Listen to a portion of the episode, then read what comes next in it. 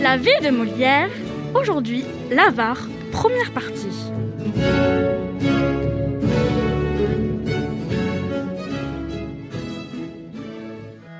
L'avare, c'est Harpagon, personnage principal de la pièce.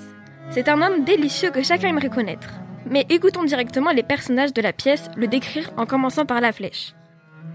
Je n'ai jamais rien vu de si méchant ce maudit vieillard, et je pense, sauf correction, qu'il a le diable au corps. Le seigneur Harpagon est de tous les humains, l'humain le moins humain, le mortel de tous les mortels, le plus dur et le plus serré. Il n'est point de service qui pousse sa reconnaissance jusqu'à lui faire ouvrir les mains. De la louange, de l'estime, de la bienveillance en parole et de l'amitié tant qu'il vous plaira. Mais de l'argent, point d'affaire.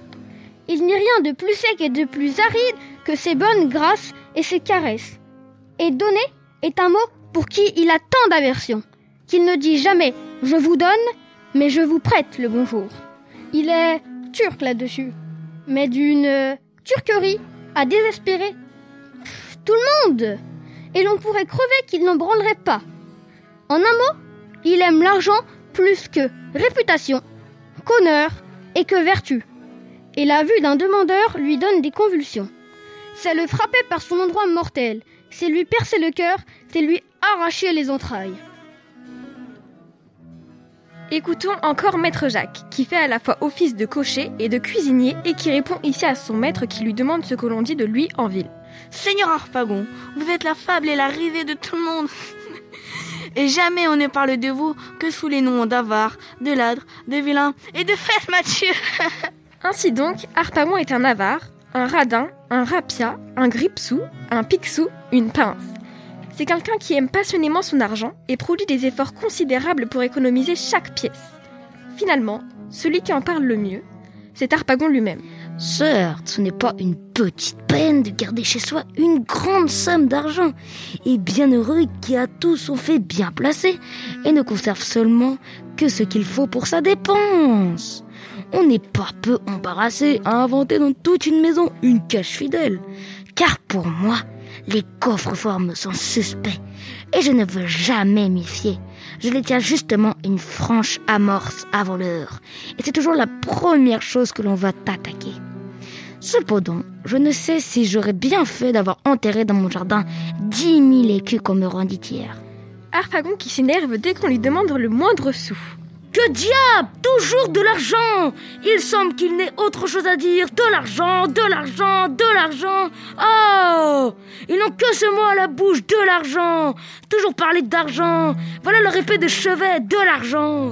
Afin de faire des économies, Harpagon nous dévoile quelques secrets, par exemple lorsque l'on fait le ménage ou que l'on sert à table.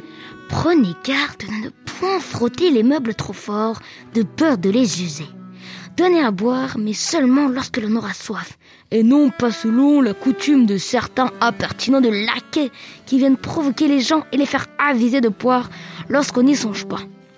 Attendez qu'on vous en demande plus d'une fois et vous ressouvenez de porter toujours beaucoup d'eau. Vous aurez l'œil sur ce que l'on desservira, et prenez garde qu'il ne s'en fasse aucun dégât. Il faudra de ces choses dont on ne mange guère et qui rassasient d'abord. Quelques bons haricots bien gras avec quelques pâtés en peau bien garnis de marron. Ainsi, Molière nous propose-t-il un personnage savoureux, très ouvert sur le monde et ô combien sympathique? Terminons maintenant ce premier épisode avec quelques vers de la pièce qui pourraient aisément être repris en proverbe. La peste, c'est de l'avarice et des avaricieux. Et pour ne rien faire, monsieur, est-ce qu'il ne faut rien manger? Si j'avais été femme, je n'aurais point aimé les jeunes hommes. Ma foi, monsieur, ceux qui empruntent sont bien malheureux. Voilà où les jeunes gens sont réduits par la maudite avarice des pères, et on s'étonne après cela que les fils souhaitent qu'ils meurent. Quand il y a à manger pour huit, il y en a bien pour dix ou douze. Il faut manger pour vivre, et non pas vivre pour manger. Après mes chevaux, vous êtes la personne que j'aime le plus.